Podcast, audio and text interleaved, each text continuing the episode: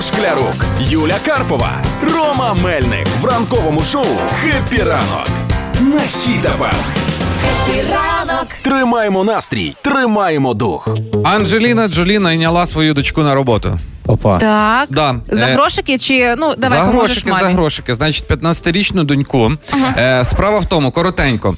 Е, буде бродвейська вистава Аутсайдери.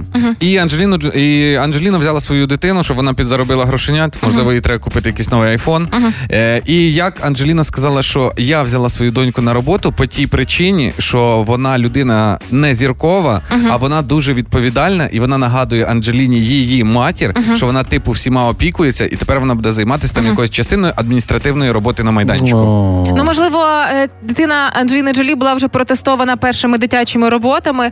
Подивись, хто прийшов, скажи, мами вдома немає. да? Подай пульт. Ось такими речами, можливо. Або таким чином Анджеліна Джолі хоче виправдати постійні хочушки дочки, яка каже, там знову ж хочу айфон, чи там е, новенький комп'ютер, чи сукню, чи ще щось. А ти на них заробила? Мгм. От тепер буде відробляти, Ну, так, можливо. так. Мама горбатиться, ходить на роботу, стрибає Ага. з чужими мужчинами, цілується, аби тобі айфони Ну, Ага. купляти. Ти думаєш, я цього хочу? А. Мушу. Ну і все ж таки прихильниця того, що в дитини має бути дитинство. Ну тому що у дорослому віці ми ж всі любимо збиратися з друзями і ділитися крінжовими історіями з життя. А якщо дитина все дитинство працює або допомагає батькам, ну тоді чим ділитися? Просто слухати. Ну, Ні, ну так а, роботи ж можуть бути в дитинстві також цікаві підробити. Наприклад. Ну я, я пас корів. Раз А. в місяць допомагав, і там мені дід, дід давав там е, 8 гривень. на тоді це халтурка така в тебе була. Ну, така 8 була. гривень? Ну, може, 10. Ну, 10 Ну, ні, це 10 не нормальні давав. гроші. Ні, ну, ну, ну 4. Ну, я вже трошки, знаєш, пробрехав знач, значимості. У мене дід просто родич е, Джолі. Е, В мене, знаєте, який був заробіток? А ну-ка. Е, в- Я не пам'ятаю, яка хвороба, що це мене горло боліло, і мені приписали пити парне козині молоко. Ого. А воно трошки е, парне і трошки козою може віддавати. Парне козине гінес називається хвороба. Сказав залізничник. І, Ну-ну. значить, щоб я його пив, е, мені треба було три рази його в день. е, Бабушка мені давала по копійці, по дві, по п'ять е, за кожну чашку молока. Якби і оздоровив. Ви колись їздили в санаторій, де вам платять? А я їздив. А це Нормально. копійки нормальні були, чи оці совєтські, які нікому не треба? Що не Надо має- ходять?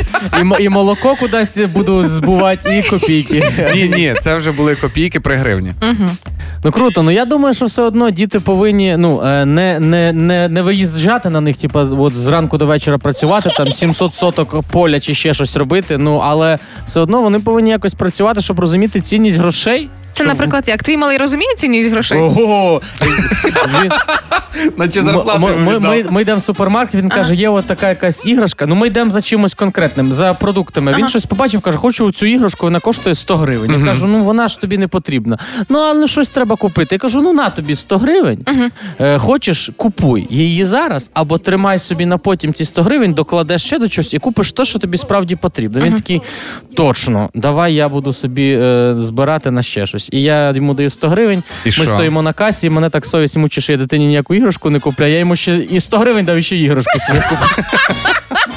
Оце дитя- дитяча реально ідеальна робота. То, виходить, малий в тебе просто розвів тебе. Ідеальна робота для дітей розводити батьків. Оце кайфуша.